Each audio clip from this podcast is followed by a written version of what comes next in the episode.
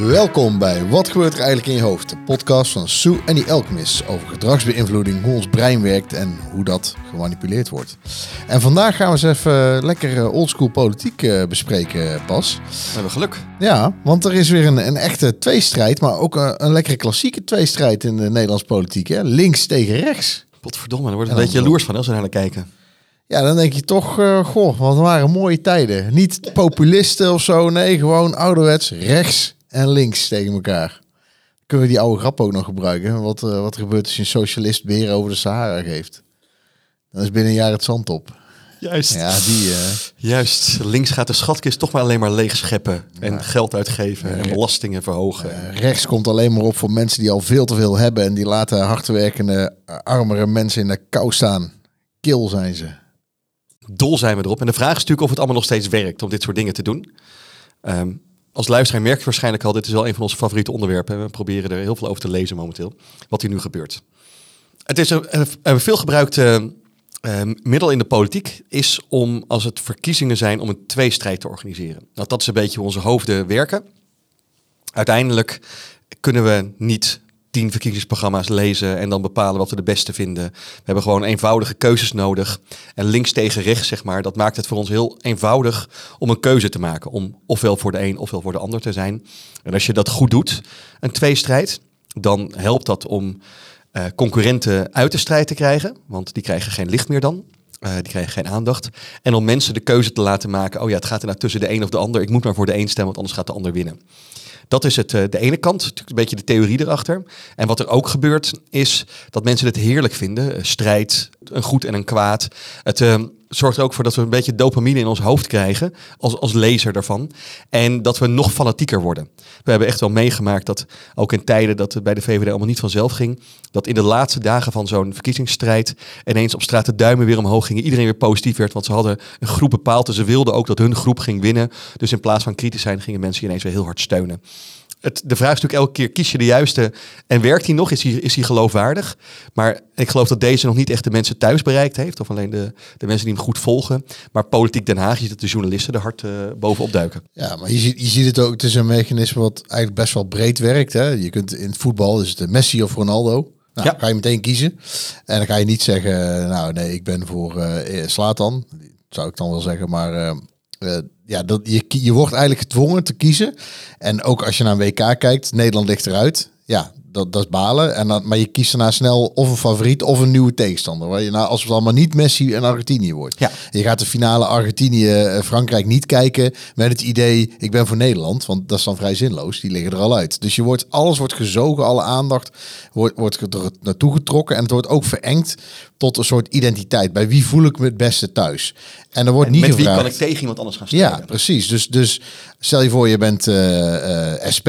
Ja, dan ben je niet voor de combi GroenLinks PvdA en ook niet voor de VVD. Maar als het jou gepresenteerd wordt, het is één van die twee kampen. Ja, dan, dan kies je toch voor GroenLinks PvdA als SP'er. Terwijl, ja, en je kunt er best nog eens meegezogen worden dat je zelfs in het, stemhokje dus die voorkeur en die strijd belangrijker laat zijn dan dat je een half jaar geleden had besloten, ik vind de SP het beste. En we, we kennen het waarschijnlijk allemaal wel een beetje. Je buurtvereniging, je voetbalclub, je dorp, eh, op je werk. Als er niet een gezamenlijke tegenstander is... of iemand waar je met z'n allen een hekel aan hebt... of die je wil verslaan, dan ga je onderling ruzie maken.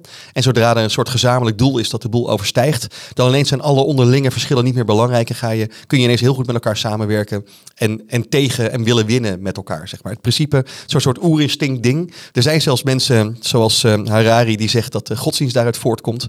Eh, groepen hebben een, dan een soort van gezamenlijk iets nodig om voor te zijn en tegen te zijn om zo'n groep maar bij elkaar te kunnen houden. Ja. En dat principe gebruik je eigenlijk hier ook. Ja, maar je probeert het zelf eens met een groep waar je bent. Geeft de helft een blauw shirt en de andere helft een rood shirt. En vanaf dat moment zijn er al twee groepen. En gaan mensen die met het andere shirt negatiever eh, eh, be- be- behandelen. Dat blijkt ook steeds uit, eh, uit onderzoek. Het is gewoon een extreme drijfveer in ons hoofd. En dan is de vraag, hè, politiek, gebruik je hem eh, om je punt duidelijk te maken? Of misbruik je hem eigenlijk om, om een schijntegenstelling te creëren? En ik vind het wel grappig, nu zie je in die tweestrijd ook, de partijen die, die dan er buiten dreigen te vallen, die gaan heel erg, eh, ehm, als ze slim zijn, gaan ze proberen een relevantere tweestrijd te maken waar ze bij horen. Ja. Maar wat meestal gebeurt is dat ze gaan jeremiëren en piepen en janken over dat het niet een eerlijke voorstelling van zaken is en dat we echt niet zitten te wachten op een neppe tweestrijd, had Hugo de Jong geloof ik getwitterd, wat ik vanuit CDA begrijp. Uh, maar bijvoorbeeld D66, hè, die pakken dan heel snel de positie van dit soort polarisatie brengt niks. En daar hebben ze ook gelijk in. Alleen de ironie is dat ze zelf groter zijn geworden. De weg naar boven hebben gevonden toen ze een tweestrijd creëerden met Wilders en het populisme. Ja, en dat is, dat is dus het dubbele uh, daaraan. Ik, ik wil, moeten ook nog, denk ik ook goed om nog even te zeggen, dat een tweestrijd ook verantwoordelijkheid met zich uh, uh, meebrengt. Ik denk je bij de Democraten en de Republikeinen ziet als je, wat er gebeurt als je er geen handrem ja. op gooit. Dat er gewoon heel veel democratische stemmers, zo Republikeinse stemmers die ik dan zie, misschien zijn ook wel Democraten, die echt actieve Democraten willen vermoorden, zeg maar. Ja. Um, want dat, dat groepsgevoel, dat dat dopamine in je hoofd is zo sterk. In de geschiedenis zijn natuurlijk heel veel voorbeelden van uh, in- en outgroups creëren in Nazi-Duitsland en zo, van hoe ver dat kan gaan. Dus gecontroleerd is super, maar je moet wel altijd heel erg verantwoordelijk voelen ook voor het resultaat. En zeker in Nederland, we hebben dat natuurlijk in 2012 gezien, VVD PvdA tweestrijd. De kans is heel groot dat je daarna gewoon met elkaar aan tafel belandt. En dan moet de boel niet zo kapot gemaakt zijn dat je niet meer verder kan. Ja, als we dan naar, naar het voetbal kijken, had Messi het naar Nederland-Argentinië zat er nog beter in voor de supporters dan de Nederlandse spelers die meteen na het verlies. Je had er enorme strijd. Als supporter ben ik ook helemaal opgefokt. En, en ik geloof Wout Weghorst, die wilde na de wedstrijd al Messi een hand geven en hem toch bedanken. Of een shirtje ruilen. Terwijl Messi nog helemaal in dezelfde stand zat als supporters. Ik zie iets oranjes op me afkomen. Weg jij, move. Jou moet ik niet.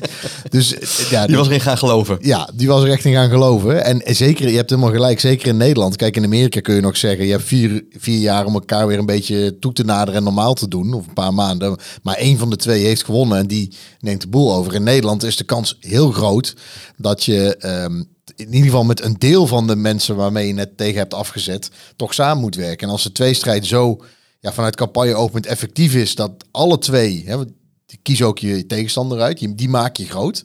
Dat is natuurlijk altijd het dilemma voor D66 en Pechtold in het aanvallen van Wilders. Ja, D66 werd er groot van, maar Wilders werd er ook groter van. Dat is natuurlijk de, het risico ervan. Ja, dus een tweestrijd tussen partijen die op zich allemaal constructief willen samenwerken, heeft dan voordelen. Want hè, links wordt groter en rechts. Maar als hij zo succesvol is als toen uh, met Samson en Rutte, dat er eigenlijk maar twee partijen alles aan zich toezuigen, waardoor ze samen moeten werken. Ja, dan moet je wel die kiezers daarin in meenemen. Die heb je net namelijk helemaal zitten oppoken dat het zo'n ramp zou zijn als die andere. Wat er zou gebeuren. Ja, dus dat, dat brengt wel risico. En als je dus wel echt in gelooft, ik las een stuk over uh, Biden en het Amerikaanse congres, waar nu de uh, Republikeinen de grootste zijn. En dat Biden dus met allemaal plannen komt die gewoon voor mensen heel goed zijn. Allemaal plannen, als ik het zo lees, waar Republikeinen voor zouden moeten zijn. Maar die zeggen gewoon, nee, die capaciteit die dat kost gaan we liever gebruiken voor hoorzittingen over de zoon van ja, Biden. Bizar, en ja. dat het, het vijandbeeld wordt dan, en die, die, die behoefte aan die dopamine in dat hoofd. En de bevrediging die dat geeft om zo'n duidelijk vijandbeeld te hebben, wordt dan belangrijker dan waarvoor je er eigenlijk zit. En ja, dan ben je natuurlijk wel een land aan het slopen. En het is niet, laat ik het even vooropstellen, het is niet de schuld van de media. Maar het fenomeen dat de mediadruk zoveel hoger is, dat er elk uur bijna politiek nieuws was. Hè. Voor, voor onze tijd had je misschien één keer in de week als politicus was je bezig met de krant of, of het nieuws. Nou, toen ik uh, de politiek inging en jij de campagne en, de voorlichting uh, ging doen en daar de meester in werd, waren de kranten dominant en tv-programma's. En nu is het eigenlijk van uur tot uur kan het al een Twitter-thermometer zijn, waar, waardoor je als je, nou, als je niet oppas geobsedeerd raakt, en waar je eigenlijk constant bezig bent met jezelf. Uh, en, en er geen ruimte is voor, oké, okay, we hebben nu een campagne gehad. Die ging heel erg om dingen uit te vergroten en duidelijk te maken aan de kiezer. Nu gaan we aan het werk en zo'n half jaar voor de volgende verkiezingen begint de spanning een beetje toe te nemen. Nu zit je eigenlijk soort in een soort permanente cyclus van hype en, en campagne, waardoor je... Um, dat maar doorgaat. Ja, ja en niet, niet meer tot elkaar komt. En het is korte termijn ook aantrekkelijk is, want lange termijn het risico's heeft. Ik vind wel die rol van de media trouwens wel interessant hierbij. Want, want toen die tweestrijd begon, zie je ze nog even schrijven van dit is de truc die eruit gehaald wordt.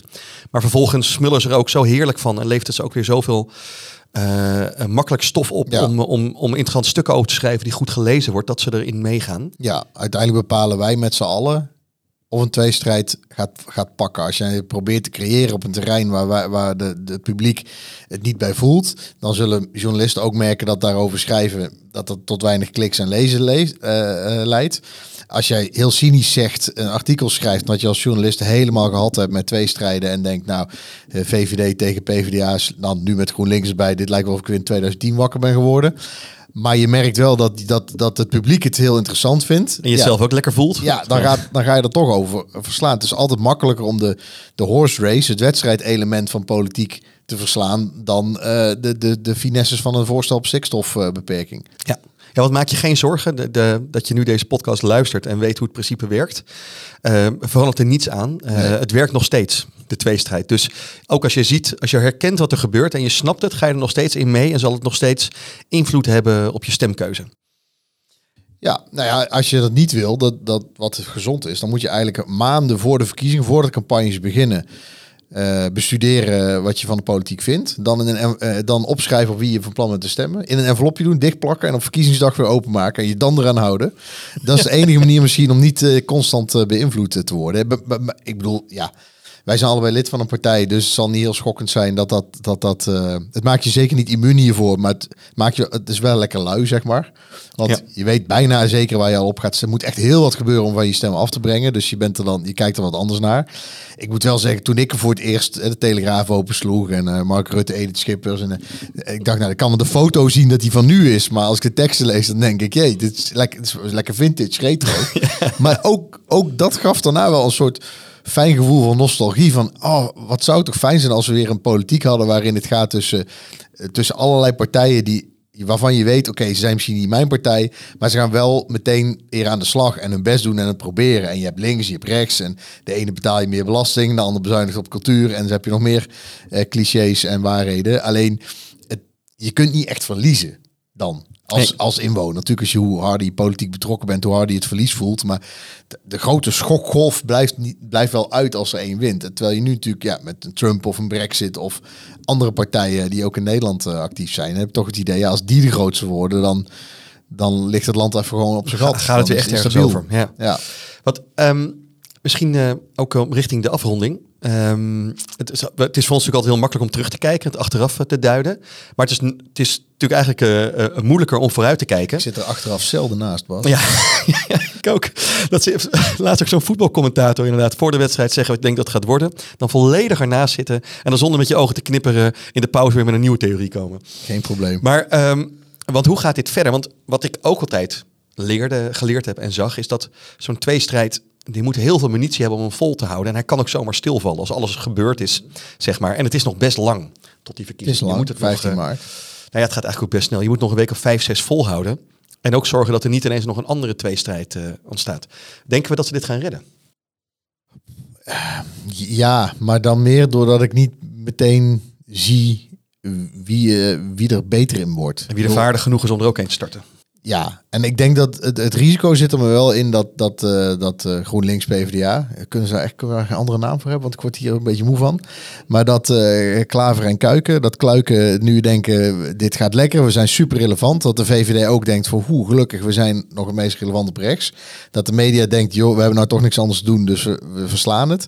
Maar zodra peilingen komen en Van der Plas zeg maar de campagnemachine aanzet en de BBB de grootste zou kunnen worden, dat, dat dan... eh, PvdA gaat het intern ruzie maken. Verschuift. Met, eh, met GroenLinks, dat zou natuurlijk ook nog kunnen.